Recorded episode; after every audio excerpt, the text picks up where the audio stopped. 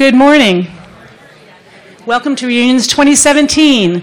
We had a wonderful day yesterday, some fabulous lectures. I hope your dinners last night were enjoyable, and we have another great day planned today. Not to mention the fabulous weather. We're thrilled, thrilled with that for you to be back on grounds. My name is Cecilia McGargy, and I work on the Lifetime Learning team in the Office of Engagement. And on behalf of Lifetime Learning and the Alumni Association, I want to thank our moderator today, Barbara Perry, uh, next to her is Bill Antholis and Jeff Legro, who are on our panel. We're going to have a great lecture. If you could just take a quick minute and silence your cell phones, that would be great. Additionally, at the end of our program, there's some green, some green sheets about this big lying around. Those are our feedback surveys. If you could just take a minute and fill those out, we really appreciate it. Okay, let me introduce our moderator. Barbara Perry is the White Burkett Miller Professor of Ethics and Institutions at the University of Virginia's Miller Center, where she is the Director of Presidential Studies and co chair of the Presidential Oral History Program. She's also the Project Director of the Edward M. Kennedy Oral History Project. She has authored or edited books, author edited 13 books and articles, is that right, Barbara? And more than 35 articles and book chapters. Professor Perry has lectured throughout the United States and is a frequent media commentator on public affairs for, settle in for a minute, CBS, PBS, CNN, C SPAN, MSNBC, NPR, PRI, Fox News, BBC, The New York Times, The Washington Post, The Sunday Times of London, USA Today, Bloomberg News, and the list goes on. Ladies and gentlemen, please help me welcome Barbara Perry.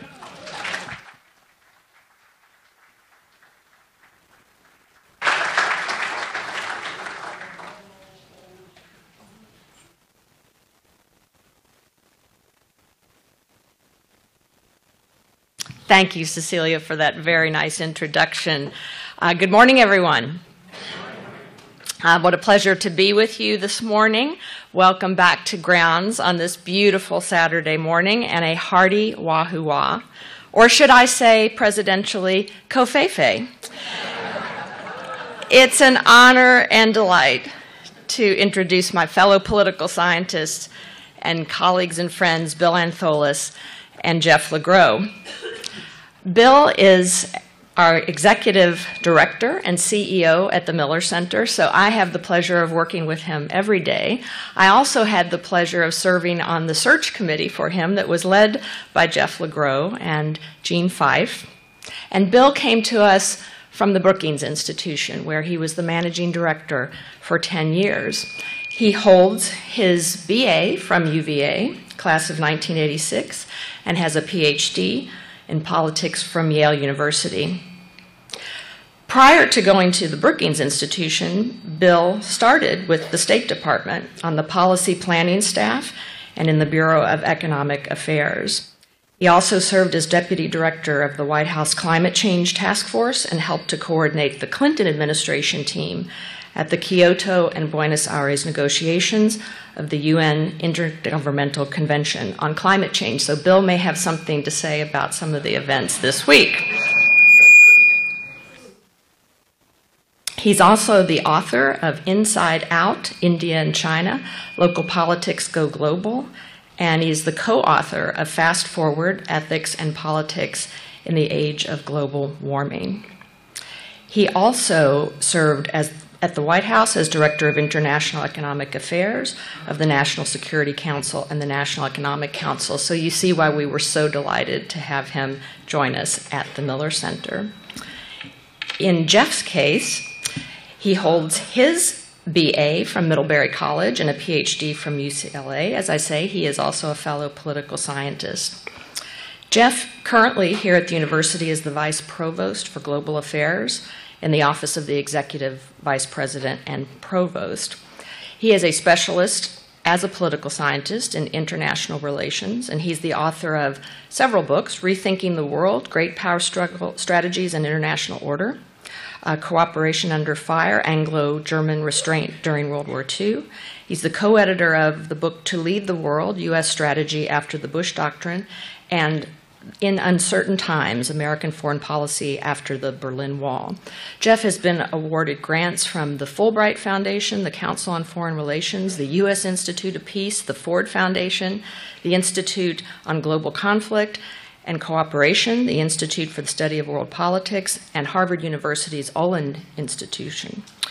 In 2011, Jeff was the Fulbright Nehru Senior Researcher at the Institute for Defense and Strategic Analyses in New Delhi. So I think, given the expertise of these two gentlemen, India and China may also be uh, on our agenda today.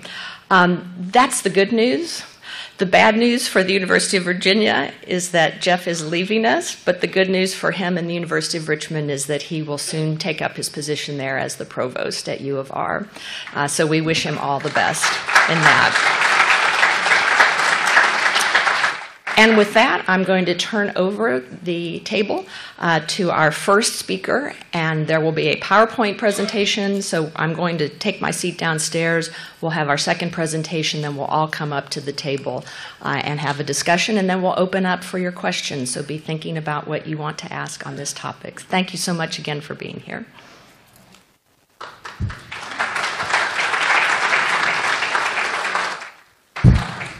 Um, first of all, it's great to be here uh, with fellow graduates of the university. Uh, as Barbara mentioned, I graduated in the class of 1986, and last night I was honored to speak at the Thomas Jefferson Society dinner. How many people were there last night? Because some of this will repeat. Okay, good. I won't repeat too much, but for the others that weren't there, I'll give you just enough of what we talked about last night. Barbara and I graduated the same year. She got her PhD uh, the year that I graduated, and um, it's terrific to be here, and it's really great to be here with Jeff. As you heard, Jeff um, co-chaired the search committee that led to my hiring, but I have been living in Charlottesville for almost 20 years. I would go up to D.C. on Tuesday mornings and come back on Thursday nights. The joke in our family was Thursday was my wife's favorite day, and Tuesday was her second favorite day. Um, but in, in those 20 years, Jeff and his wife Janet were among our closest friends. Uh, and Jeff's last day is Monday. So uh, it's really quite an honor to, uh, I think, be at Jeff's last public appearance here at the university together with him. He's an extraordinary leader and um, has been a real mentor to me. Jeff spent time, a year living in China and six months living in India with his family, and that prompted my family and uh, and me to live in both places in six months, and including intersecting with Jeff when we were in India. Uh, so this is really uh, a pleasure for me and uh, I think a delight for you all. What I'm going to talk about is a, a project that we've been working on at the Miller Center for almost uh, two years, actually two years, almost exactly uh, that Barbara and her team in presidential studies really have been the engine behind, and I'm just sort of the, the front man from time to time. This is looking back across the archives of the Miller Center uh, to prepare the next president, whoever he or she might be, for the first year in office, which is a real crucible. You take over a government of 4 million employees, 1.5 million men and women in uniform, 2.5 million uh, civilian employees. And nothing prepares you for this, no matter who you are. Um, no matter how successful you've been, no matter what kind of organization you've run, there is just nothing as big as the US federal government, including, it turns out, the Chinese and the Indian federal governments. This is actually a bigger and more complicated operation. Um, the Miller Center's strengths are we have done the official oral history for every president since Jimmy Carter. Barbara co-directs that program with Russell Riley. Um, that is in-depth interviews with the hundred or so leading officials at the White House and the cabinet agencies. Yesterday, Barbara did one with um, Eric Edelman, uh, former national, deputy na national security advisor to Dick Cheney, undersecretary of defense for policy, ambassador to Turkey and Finland. Um, and there are 99 others in the Bush 43 administration that she and her colleagues will have interviewed by the end of this year. And they did the same thing for Clinton and the same thing for Bush 41 and Reagan and Carter and uh, a two-day oral history of the Ford administration. We did not do a Nixon oral history, but we have been transcribing the secret Oval Office recordings of the Nixon administration and also the Johnson administration and Kennedy administrations. Um, and those 4,000 hours of secret Oval Office recordings were sort of a, um, a live transcript on what happened in the decision-making in those administrations. So just to give you a sense, and apologies to the folks last night who have heard this, but there are more of you here who didn't hear it last night, just a glimpse of, um, this is not a secret recording, but a glimpse of the kind of things that you would hear in our presidential recordings program. If the problems are more uh, difficult than I imagined them to be, the responsibilities placed in the United States are greater than I imagined them to be, and there are greater limitations upon our ability to bring about a favorable result than I had imagined them to be. Problems are harder, responsibilities greater, the ability to affect change is more difficult. Donald Trump said that himself on the 99th day in office. And what you hear in these transcriptions, what you hear in our oral histories, is just how hard a job it is to run the federal government.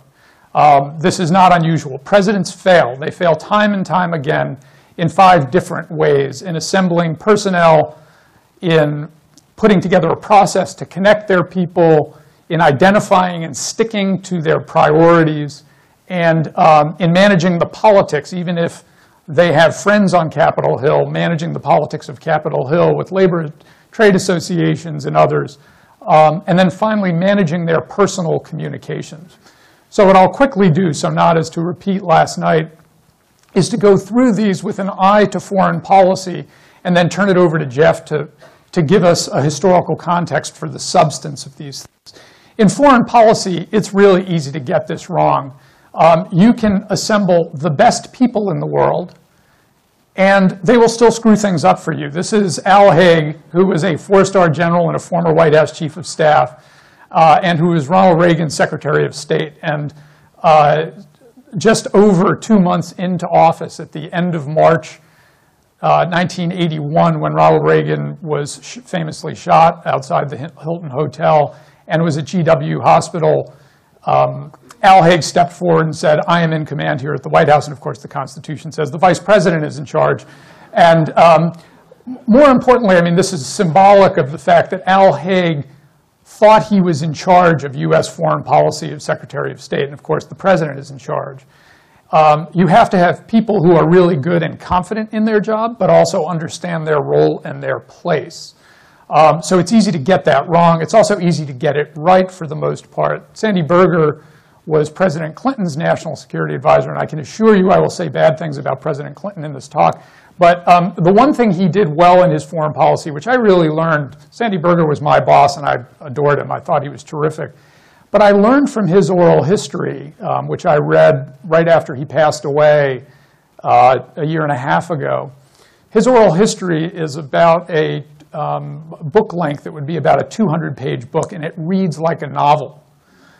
He was President Clinton's national security advisor 24 7, 365 for nine years. He took on the title Deputy National Security Advisor in the first term. He was offered the National Security Advisor job, something I didn't know.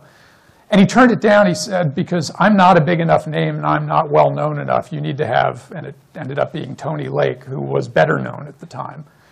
But Sandy understood that his job was to be behind the president and whisper in his ear, and be the last person that whispered in his ear after everybody else had been heard. Um, he was graceful in the way that he conducted himself in that job. So as you assemble a team, people need to know and understand their role, and they also need to know and understand what the president wants. Um, just a sense of where the Trump team is in this regard in terms of timing. You put together your team pretty quickly. Um, most, these are the five most important, from our assessment, or perhaps mine, of the five most important positions in the, in the cabinet when it comes to foreign affairs. Secretary of State, Secretary of Defense, the Justice Department, because of the role the FBI plays in intelligence gathering. Um, HHS, which is really quite critical, um, particularly if there's a national security emergency like 9 11 and um, the Treasury Department. And this is just a sign of how quickly administrations have been able to confirm their cabinet secretaries. Sometimes it happens in January. It occasionally bleeds into February, sometimes as late as March. So generally speaking, you want to get your team in very quickly. And um, the Trump administration has done quite well in that regard. After a somewhat um, slow transition, they had built a transition team in the run-up to Election Day. They then fired the leaders of that transition team, brought in a new team under Vice President Pence, and they were still able to get their cabinet confirmed within the first few weeks in office. And then they needed to establish a process. And no matter how good your team is, getting process is really important. This is an A-list team, as you'll hear Vice President, uh, later Vice President, Secretary of Defense Cheney describe. After a failed coup in Panama, this is how he described their process. We were disorganized, out of place. I'm up running around in Gettysburg. Uh, General Powell has just been sworn in. He's the brand new chairman. I don't know where the hell Baker was, but but you know we weren't, we didn't react well to it, and, and uh, it bothered us a lot. And it, it, what it led to, as I say, was a real strengthening of the processes, the deputies committee in particular, and the way they worked and coordinated uh, the number twos of the Wolfowitz, the Gates. Uh, people like that who uh, who were able then to function and, uh, so that we could operate better. And we learned from the Panamanian experience both the failure when the coup attempt came in October as well as when we finally did the operation in December. We learned a lot as a team about how to work, how to function with the issues we're to have to deal with. One of the real problems you have with any new administration, even one as experienced as ours was, I mean, we weren't a bunch of amateurs. We'd been around there before. Um, it's hard you know, that there is no training ground for senior civilian political leaders in an administration. We were lucky. I mean, you know, we had a president who'd been schooled in it for years. I'd been White House Chief of Staff. Scowcroft was doing the NSC job for the second time. We used to joke he was going to have to keep doing it until he got it right. Um, Baker had been Chief of Staff and Secretary of uh, Treasury and now State. Uh, you know, this was a pretty pretty experienced crew. General Powell's background. But even then, you know, we weren't as good as we needed to be. And there isn't any process today by which the new team, when they come on board, get any of that experience. Just a, quick anecdote about this story. Barbara and I were in Jackson Hole a year and a half or so ago and had dinner with Vice President Cheney. And the year before, Barbara and her whole team did five days of oral history interviews with Vice President Cheney about the Bush 43 administration.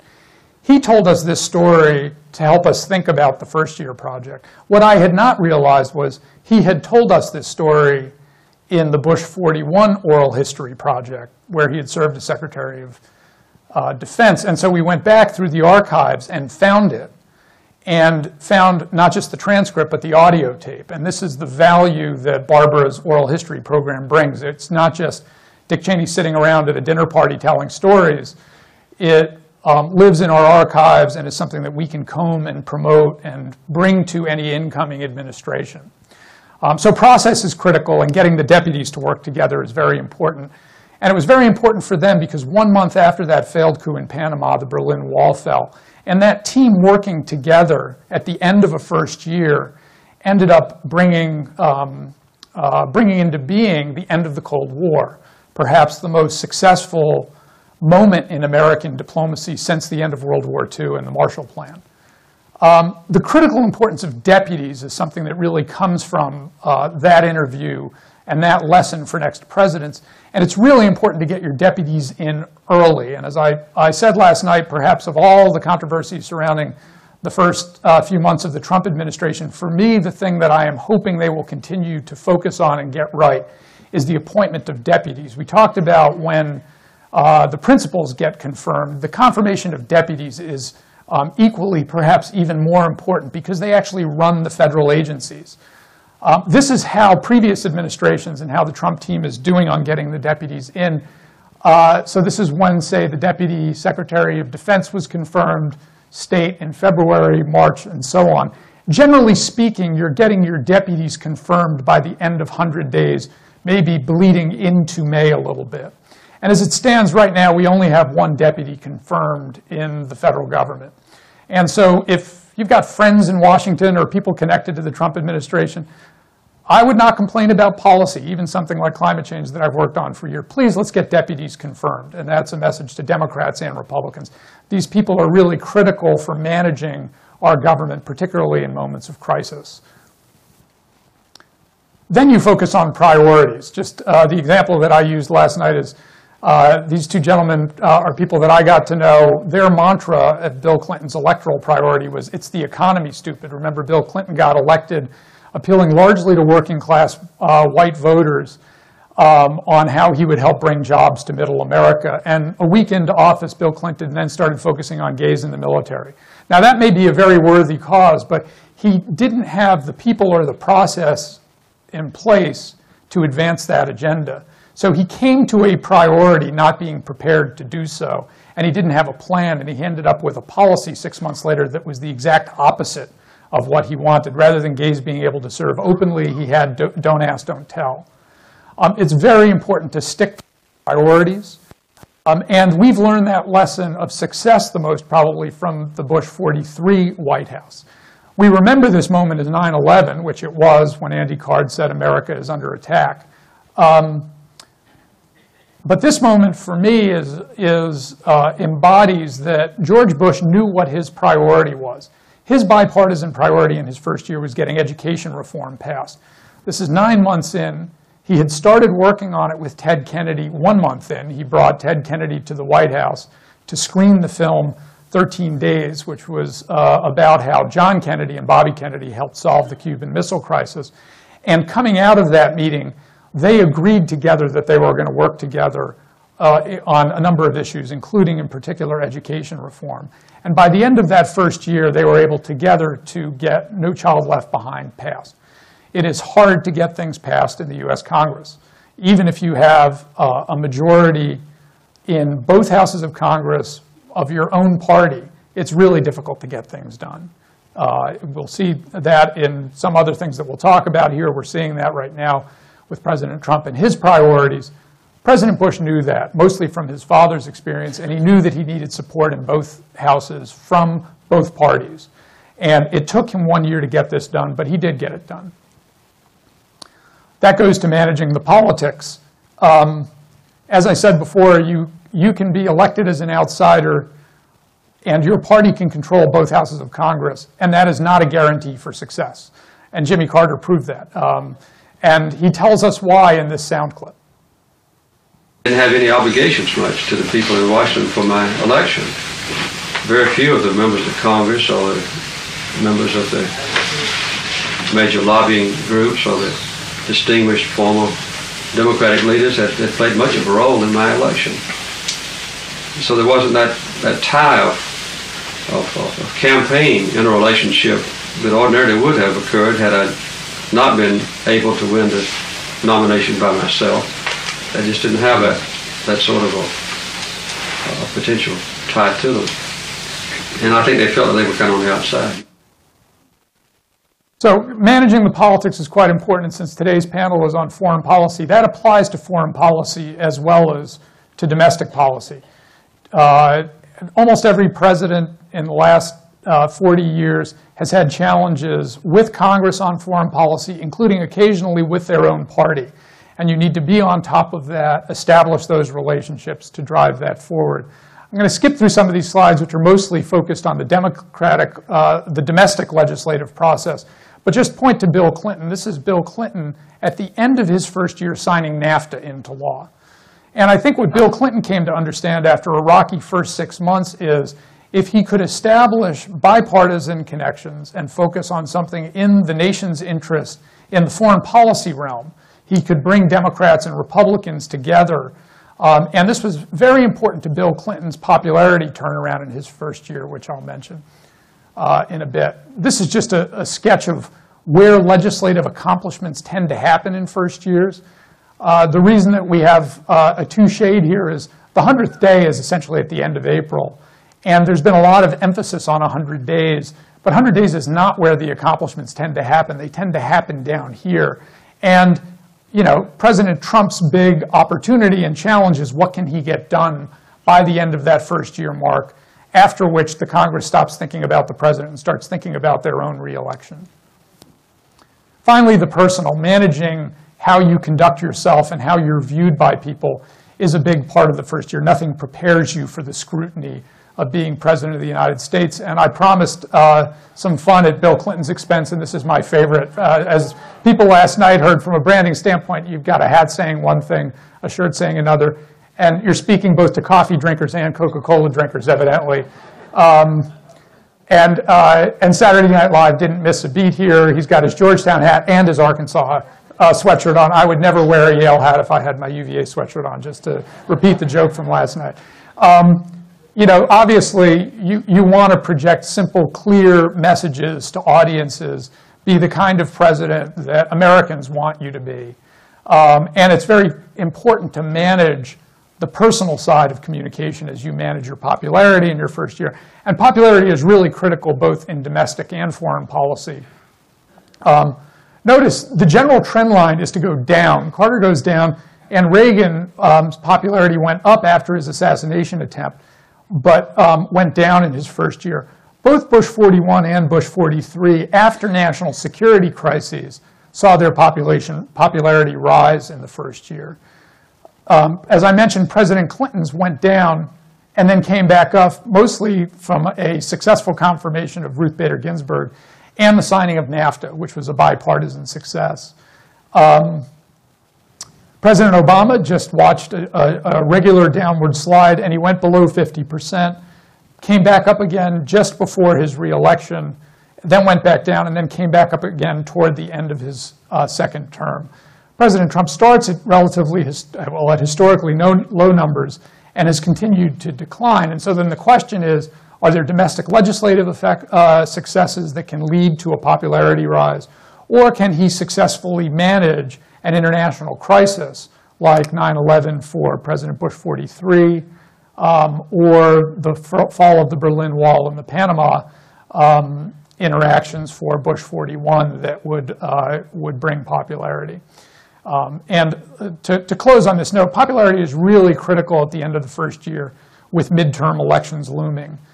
Um, you really want to hold both houses of Congress, uh, particularly for a president under investigation. And I say that again with respect to the Clinton administration. In Bill Clinton's first year, first term, he had an investigation going on about the um, uh, travel gate, as well as early investigations of Whitewater. And he ends up, even though he has relatively high popularity at the end of his first year, he then ends up taking on health care, and that brings his, because it fails in his second year, it brings his popularity down, and he ends up losing the House of Representatives. No president, since uh, public opinion polling started in the late 1940s, has ever had popularity below 45% and still controlled both houses of Congress. So the big challenge for President Trump, particularly with investigations swirling, is can he keep both houses of Congress and can he do something to get his popularity up? Um, and with that, I'm going to turn it over to Jeff on the national security side to give us some international historical a look forward as to where we, we might be, and then we can go to uh, conversation and Q&As.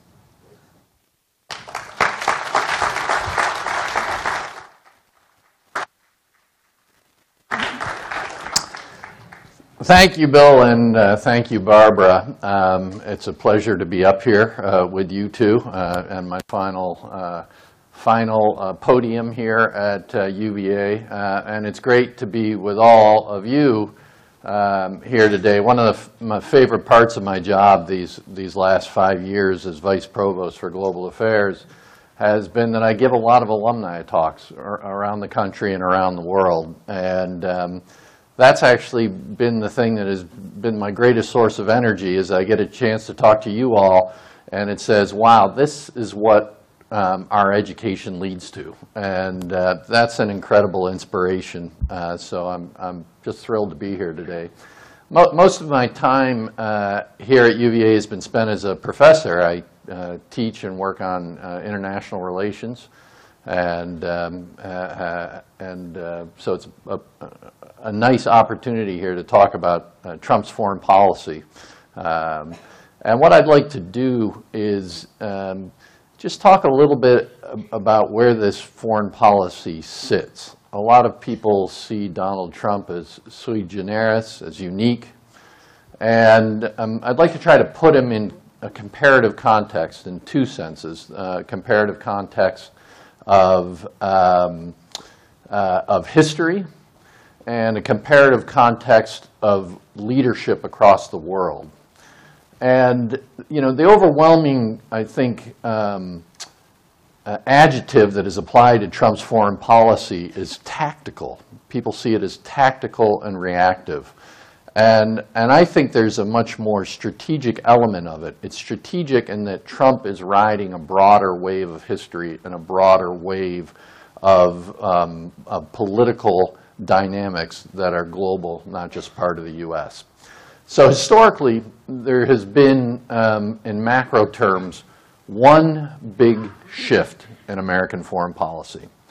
And, and that big shift is that before World War II, the United States was allergic to getting uh, entangled in international commitments and relationships that might pull it into the world of power politics, that might sully its pristine um, sense of its own unique self, that might um, drain its resources when it needed those resources uh, to develop as a country.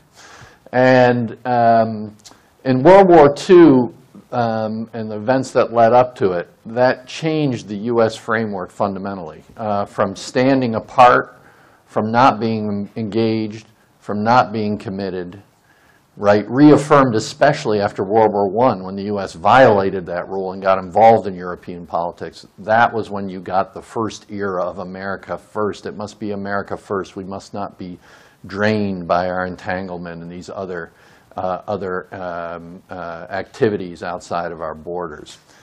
And, and that shifted. Uh, there was a reflection that that didn't serve U.S. interests, that that didn't fit U.S. relative power, that somehow our security interests and our economic interests and our very well-being depended on us being engaged, being committed to these international uh, agreements and alliances, um, and, and opening our borders more than we had in the past. And, um, and that we had to do that because that was what served our national interests. And today we have a president that doesn't seem to fear, clearly fit either of these tropes. He uses the words of America First, but does not match the isolationism of that America First of the 1920s. He's not arguing for isolationism. He's, he's arguing that you want to be engaged, it's just that the U.S. should have a better deal when it's getting, being engaged. It should be America's interests first, not served simply by staying at home, but by being very careful about who's paying the cost and who's getting the benefits. On the other hand, there is a, a very much a emphasis on sovereignty, on traditional sovereignty, on a wariness of being involved in too many commitments overseas that, that don't serve uh, the United States. So it's easy for people to see, I think, this, this old view of U.S. foreign policy, but it's not that simple. It could go further that way, that's true, but it also could turn more towards the new view, or it could carve out a third space.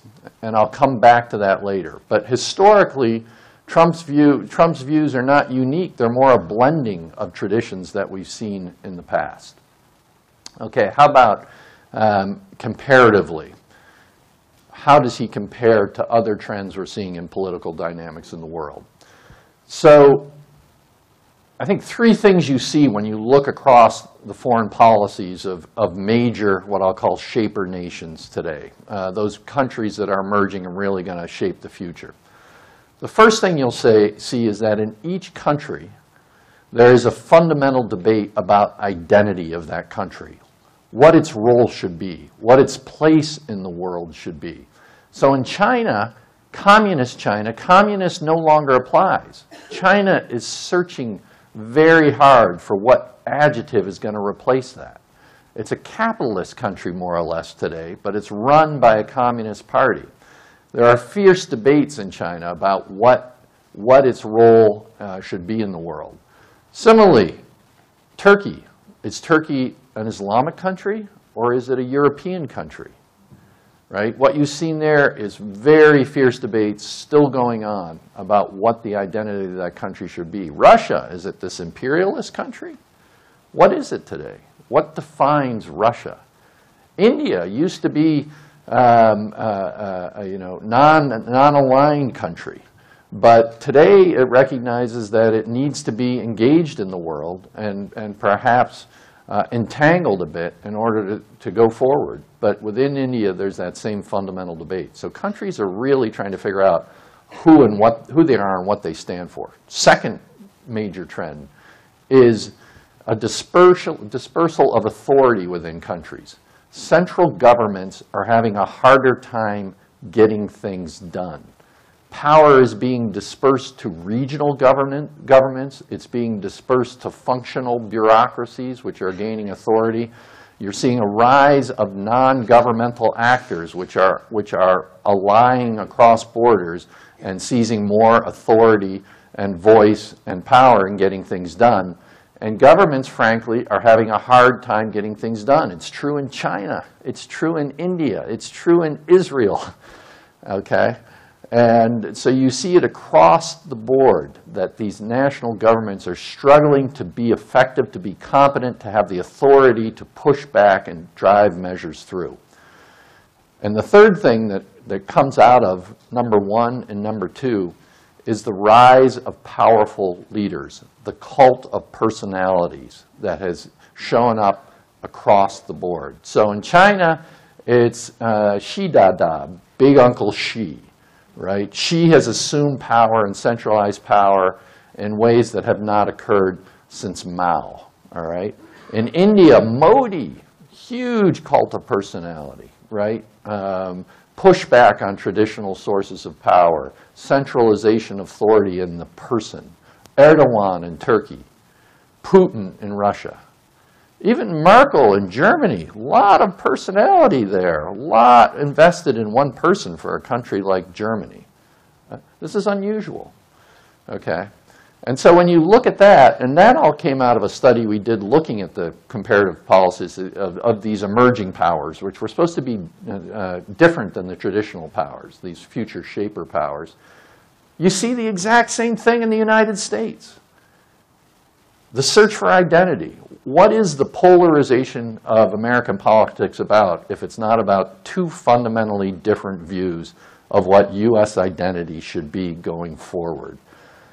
Dispersal of power. We all know it's hard to get things done in Washington these days. Power is diffusing from the national governments, right? So um, I was I was traveling uh, with a, with a governor um, uh, of Virginia, and we were out in Asia, and it was right after the election, and and the governor of uh, Virginia's message was don't worry about this anti-trade stuff. I am the uh, incoming head of the Governors Association, and I can tell you governors of all 50 states believe in trade fundamentally, right? So governors are going to be pushing against Trump on a lot of issues, not just climate change, trade. There's a host of other things that will, will take place. So in the U.S., authority is much more difficult.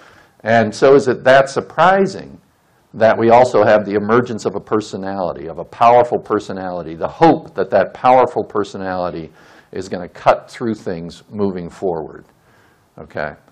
Um, so what I would say is, you know, what we see in terms of putting this in perspective is uh, a president um, that is pushing back against some of the traditions. And we don't know if ultimately he will be the exception that proves the rule.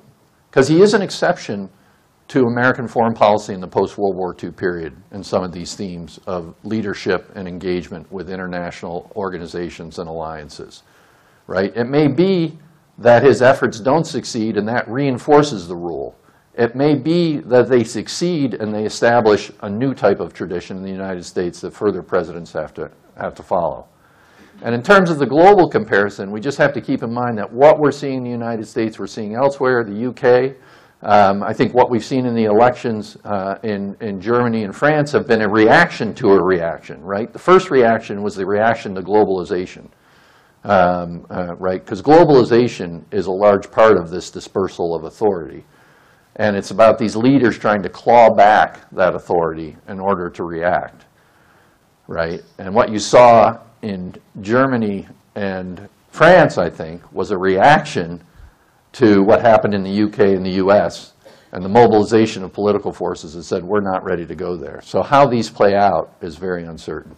So why don't I end there, invite the other two panelists back up, and we can get nitty-gritty into some of the more specific uh, foreign policy issues you may be interested in. Thank you.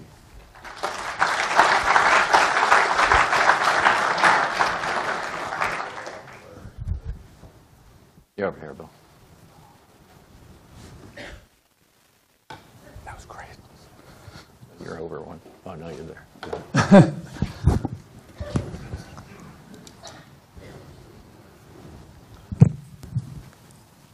Thank you, Jeff and Bill, for those fascinating presentations. Um, I thought that we would start, again, we'll have about 15 minutes, I think, for discussion, then we'll open up for the last 15 minutes for your questions in the audience. Um, I, I asked and, and called from Bill and Jeff the areas of the world that they would like to discuss now in light of each of their presentations. And we thought, for obvious reasons, we would start with Russia. Um, talk to us, if you will, um, about what's happening with Russia. If you want to speak generally, that's fine. If you want to speak to the specific issues that we're hearing about every day, every night, 24 7, the possibility of campaign collusion, the um, transition back channels uh, during the presidential transition, uh, the presidential sharing of intelligence, um, relaxing sanctions, and even this week the return or the speaking about returning the two Russian compounds uh, in the United States that uh, Obama had closed down as part of the, the sanction uh, process in his mind uh, because of the collusion uh, during the election. So I'll throw that out uh, to both of you. Well, I suppose they're looking at me because uh, I, I actually once lived in the in the in the Soviet Union. Um, I was in the to date myself. I was in the U.S. embassy the day Ronald Reagan was elected president, and um, it's been an amazing transformation uh, to watch what has happened in uh, in Russia over the years. Um, for me, looking at what's happening right now is you have, you know, you have, you have uh, two hands, right? On the one hand, you have a country where a, a, a president actually has a lot of personal connections um, and has done a lot of activity over the years. And the question is, is, is he playing on those relationships to further the interest of the country?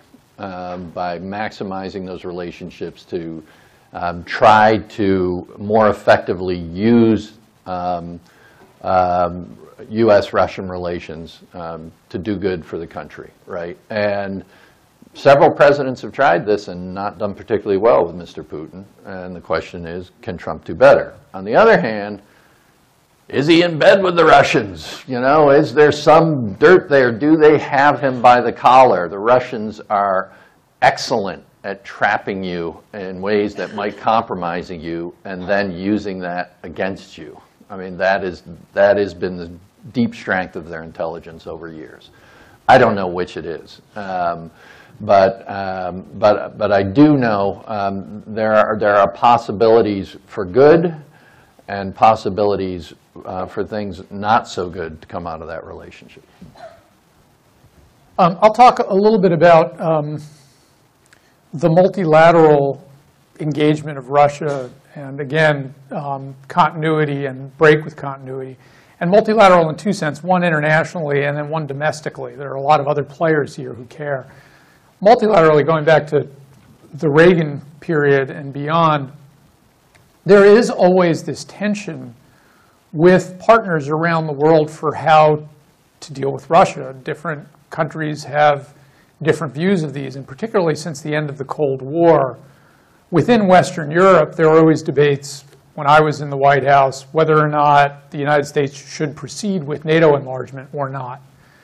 Um, and we chose to, which was seen as um, bold, uh, internationally seen as American conservatism, and, and um, uh, yet in Eastern Europe it was strongly supported. So some in the West feared that this might anger Russia, but in Eastern Europe there was great enthusiasm for that. And you're seeing what is fascinating about this moment is a strengthening of and unification of European views about Russia at the exact moment that the United States seems to be going in a different direction. Um, and then in the U.S. domestic political con context, Russia has tended to be rather controversial. Um, that is that uh, on the one hand, during the Cold War, I think there was always a rallying around the president. Um, on the other hand, I, I was we, Miller Center often supports um, with the, the UVA, um, the Virginia Film Festival, a film about the president. We were looking at a film, is it Six Days in May? Seven, seven Days in May, which is set in the uh, early 1960s, and it's about a liberal president who wants to do a deal with the Russians, and the military um, essentially throws a coup against an American president for being too cozy with the Russians. In this case, that president was too liberal and trying to cozy up to communist Russia. But the consensus back then in American politics was to be anti-Soviet, anti-Russian. And what is striking in this moment in the United States is not just among Democrats, but among Republicans like Bob Corker, the Senate uh, head of the Senate Foreign Relations Committee, John McCain, Ben Sasse, almost everybody um, on the Republican side is a fear of the current Russian government. Um, and that extends down into the federal bureaucracy. And so what makes, I think, this moment so challenging for President Trump, even if on the merits he is right about um, a better relationship with Russia, and every president wants to try to do that for some reason, there is not really a domestic political consensus for that, and that will complicate the foreign policy dimensions of this, let alone things having to do with investigations. Right. So could we uh, just go back a week or two now uh, and look at the president's first trip abroad, uh, trips to the Middle East, uh, trips to Europe, um, G7 uh, summit, but also add in the climate change element of, of this week. And Bill, can I start with you Sure. on that?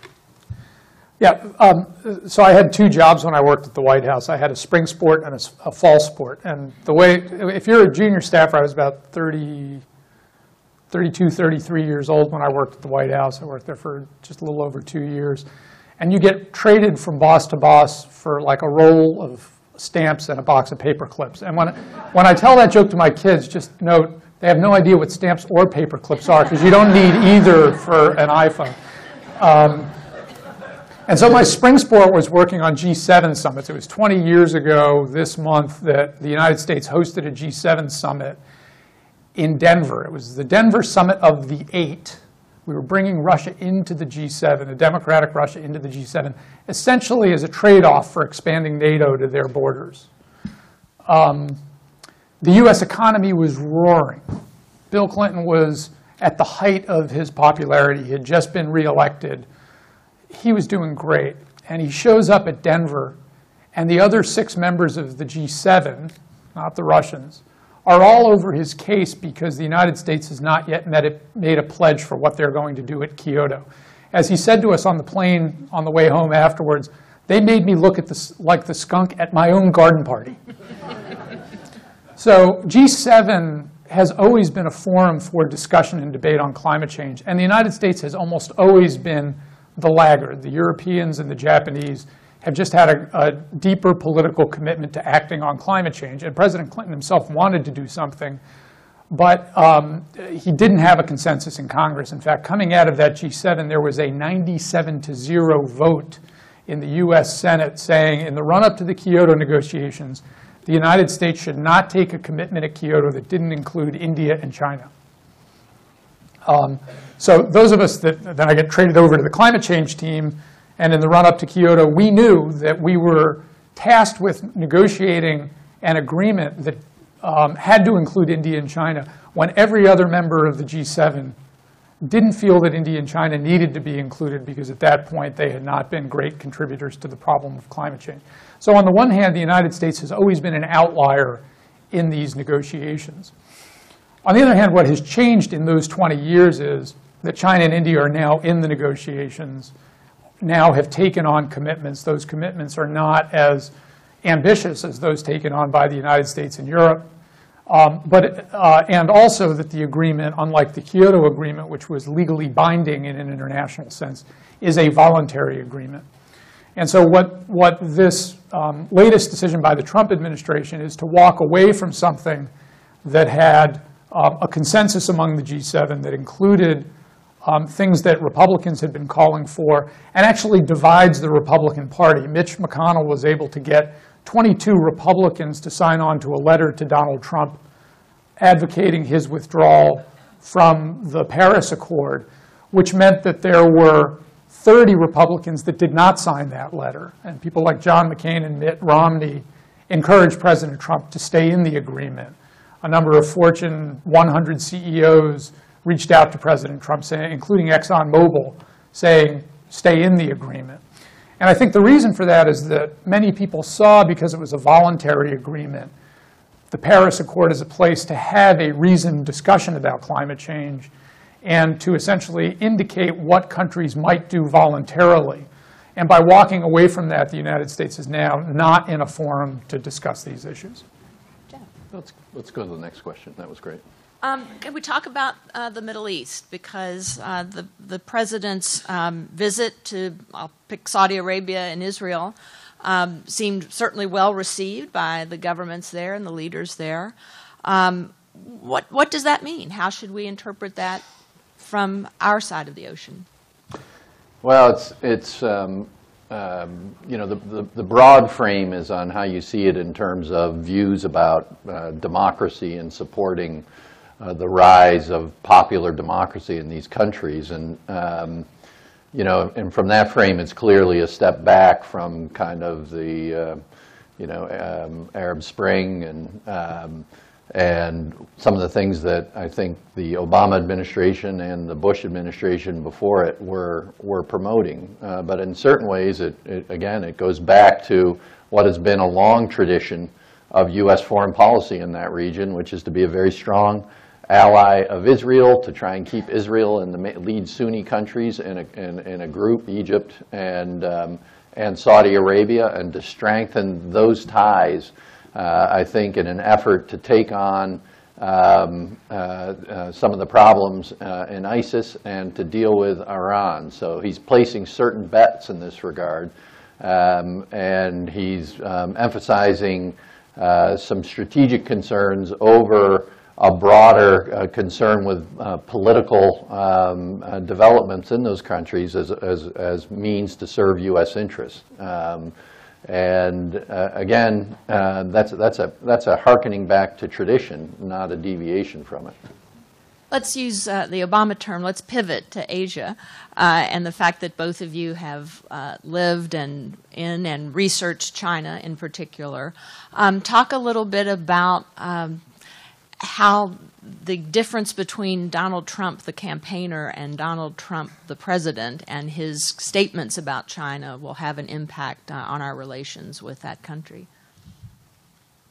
Well, I think of all of the pronouncements that Donald Trump made during the campaign, one thing that I think is actually quite impressive, including with the um, announcement about the Paris Accord, is how consistent President Trump has been in statements that he made during the campaign. Um, with respect to NATO, he's come back a little bit. He's now said that he sees NATO as an effective force. But with respect to China, it is probably the single biggest turnaround in foreign policy between the campaign rhetoric and his reality as, um, as president. I think he sees that the relationship with China is far more complex than, um, than campaign sound bites allow for. And particularly with respect to North Korea, he has made that the priority and the centerpiece of the relationship and has will, been willing to put disagreements about trade, about currency levels, um, even some security concerns in other parts of Asia as secondary to dealing with North Korea. Um, I think that that's actually the one message that President Obama gave to him in foreign policy during the transition, that the single most difficult challenge that he was going to face was the North Korea situation. I think he and his national security team took that to heart. And I think that they have come to understand that China is uh, part of the solution there, and that, that becomes the defining force in that relationship right now. Yeah, and I, I would, I, I think that's right on, Bill. And I would just add to that, I mean, it's a complex chessboard that's being laid out there, right? Because there's no question that the single most important relationship going forward in international politics is the U.S.-Chinese relationship. And you can't get that relationship right unless you have solid relations with Europe and Japan right? So if you put both of those in play, you're really trying to, you know, uh, trying to improve both at once is, is a tricky business. Um, He may be able to land that plane, but, but if he's going to really, I think, make progress in China, he's got to have support from Europe and Japan in doing it. And again, another area of expertise for both of you where you've lived and researched and written on um, South Asia, particularly India. Could you comment on that before we open up the floor to questions? So um, Jeff was a, as I mentioned before, a real coach to me on how to live in India and how to travel and bring family to India. Uh, Just to give you context on what India is if you haven't traveled there, think about the population of the United States, Brazil, Mexico, the rest of North and South America, and then the 500 million people living in the 27 countries of Europe. That's the population of India. And it's the same economic, linguistic, um, cultural diversity and political diversity of North and South America and Europe. It's mostly democratic, but in some places not so much. Uh, It's really advanced in some places, and in other places not so much. So imagine being the prime minister of North and South America and Europe, and that's what um, uh, Prime Minister Modi is. And he's probably already among the most effective prime ministers in trying to bring cohesion to this incredibly complicated place. In many ways, he's quite similar to Donald Trump. Um, He's feared on the left in India as being um, a ardent nationalist, even um, a xenophobic and racist one. Um, He's also selling a message of economic development. Um, What is, I think, slightly different about Prime Minister Modi is he is a real believer in decentralization politically, which is a, com- a complicated thing. He, on the one hand, talks about Indian nationalism and economic efficiency, but he had been a, a governor, a chief minister in India, and really had succeeded at the local level. They both believe in infrastructure. Um, Chief Minister, Prime Minister Modi seems to believe more in the power of democracy as a unifying force in global diplomacy than President Trump does. So the two have not yet had a relationship, and it will be a really interesting relationship to watch because there are a lot of similarities, but below the surface, there are also some real differences. Yeah, and uh, I mean, it's, it's interesting. It's probably teed up to be the best kickoff relationship of, the- of the United States with any other country. There's no immediate issue dividing them, and I think they are looking to partner quite a bit. And Modi has cut um, strongly against India tradition uh, by pushing his policy in the direction of the United States, and uh, that's been a problem in the past to sustain that political support, but he's, he's made that move. All right, it is your turn, and Cecilia has uh, two microphones, so raise your hands high if you have questions. And uh, could we have you do, as they say on Jeopardy, please make your statement in the form of a question rather than a speech? Okay, Tom, College of 72. Can you tell me what and why has the perception of Russia changed so dramatically from the last administration when we felt so comfortable with them we could sell them uranium and, and ignore them to what's happening now, which you've just discussed? I mean, I I would say that it's, um, it's hard learning uh, by uh, each administration as they've tried to cut deals with Russia. And, you know, Russia's, uh, you know, we've wanted to treat Russia as a a secondary power. And, um, and they are bitterly opposed to that status in world politics. So we offer deals that are deals for secondary powers. Okay, we'll, we'll kind of do this with you, um, but you need to do this with us. So both sides come out dissatisfied by it, and you know, that Russia's, I would say, consistent aim in all this has been how does it continue to score points, which it often has to do at the U.S.'s expense in order to reestablish itself as an equal, right? And, and that, of course, just doesn't play well in Washington, which sees Russia in a very different light. So there's an inherent tension between what Russia wants in the world and how the U.S. sees Russia and what role it should have. The the only thing that I'd add to that is Crimea was a real breakpoint in international diplomacy. And there are lots of breakpoints in diplomacy, and they often have to do with um, interventions into the sovereign affairs of other countries. And re- redoing borders is perhaps the biggest of those. And there have been other ones before. I mean, if you think about Saddam uh, Hussein's invasion of Kuwait in the early 90s, that was such an over-the-top violation of sovereignty. The- Occasionally, the United States has done those kinds of things, and that's affected our relations in the world in one place or another. Um, But particularly for the Europeans, and particularly for our Eastern European NATO allies, given everything going on around Ukraine, it just made Poland and Czech, the Czech Republic and Slovakia, the Baltic states, super nervous. Sent a real message to Western Europe about, about what the United States would do if any one of those countries' sovereignty was violated by Russia. And it sort of locked the American political system in some ways that made it uncomfortable for President Obama as he was trying to do the Iran deal where he needed Russia's help. Made it very uncomfortable for Obama because he had a Congress on his right. And President Trump has now gone even further in the direction of accommodating Russia, um, where his own party has moved further in opposition to Russia, and he's moving in the other direction. Barbara, we have a question back here. Oh, Althea, yes. Hi, Cynthia Mara, nursing, 67. What advice would you like to give to Mr. Trump regarding his direct communication with world leaders?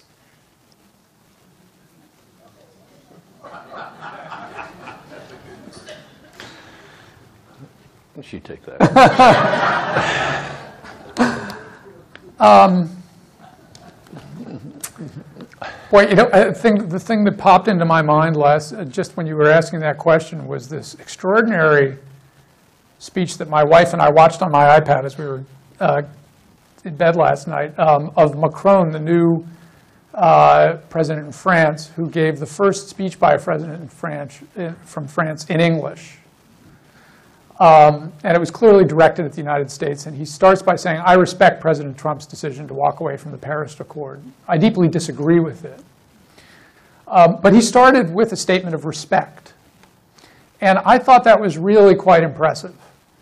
Um, uh, A a graduate of UVA Law School who was uh, um, a professor at the law school here, who's now the dean of Harvard's Ed School gives a commencement address every year. Last year's went viral. I just watched his address this year, and the, the theme of the address this year is lead with grace. And he goes through all the different definitions of grace. It turns out there's seven different definitions of grace. Thankfulness, um, courage, um, fluid motion.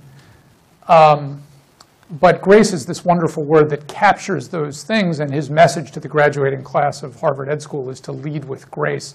And I think that it can't be understated in international diplomacy how important being respectful and being graceful is.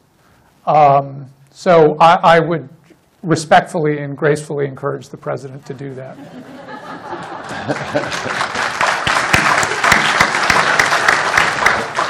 The, uh, just, just, to, just two words on this, which is that um, it's, a, it's a great question because, in fact, diplomacy, because of the rise of these powerful leaders, is going to be more personalistic. It's going to be more leader to leader. And that's something that um, our system, and I think most gover- government systems, have, have really um, been against because things get out of control. And it's better to work a process that doesn't leave it in the hands of leader to leader. You want it well scripted ahead of time. Um, So the advice that Bill gave is particularly important because that individual coaching of leaders matters more because much more of our diplomacy is going to be among those leaders themselves. Human rights was downplayed in Trump's Middle Eastern trip. Yet I read that human rights uh, treatment in Cuba will now be used to reimpose the travel ban. What are we to make of this? I'll use the word transactional apparent nature of foreign policy.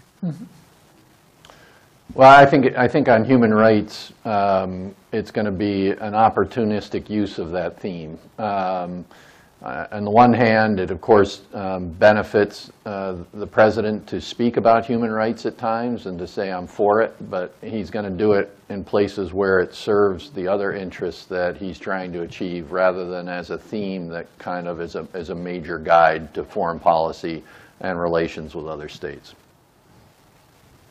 We have time for one last question. Um, I'm Ruth Sarah, Engineering 82.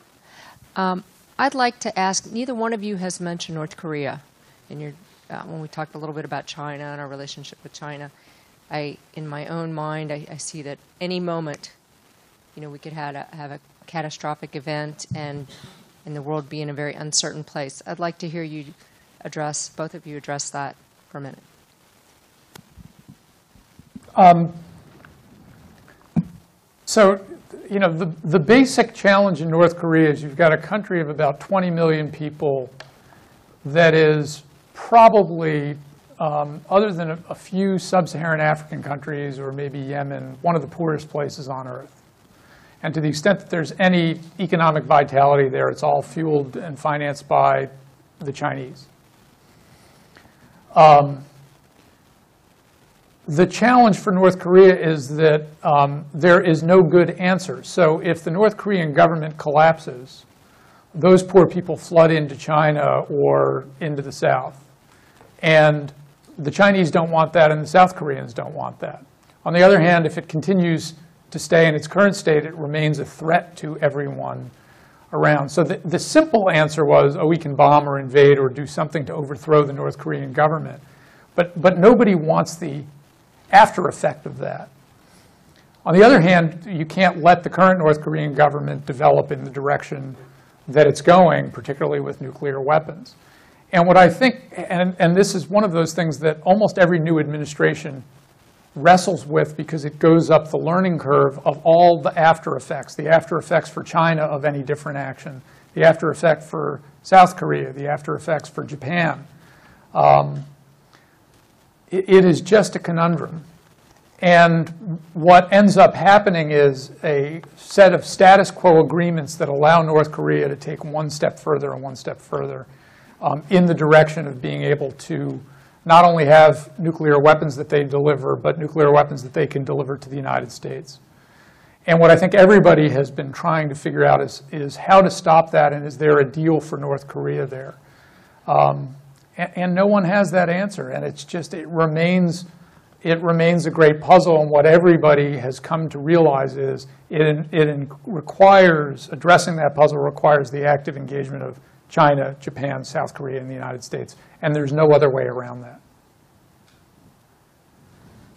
Yeah, I would just, um, um, you know, mention that um, something you probably all know, um, North Korea for us is a particularly sensitive topic because one of our students is being held there. Um, he should have graduated uh, this month with his class. He did not. Um, he is still incarcerated there, and um, it was something that um, was being worked back channel for a long time, but his parents are now very outspoken and trying to um, keep the, the issue very visible. Um, so um, we, Wahoo Nation has, has a Wahoo there in a personal level. Uh, so it's an issue that we're, uh, of course, very interested in and watching closely. Well, and we will send positive thoughts um, Exactly. towards his release and safe return. Um, speaking of safe, uh, be safe here in Charlottesville this weekend. Enjoy your return to Mr. Jefferson's University. Thank you all for your attentiveness today, and please give a big round of applause for our panelists.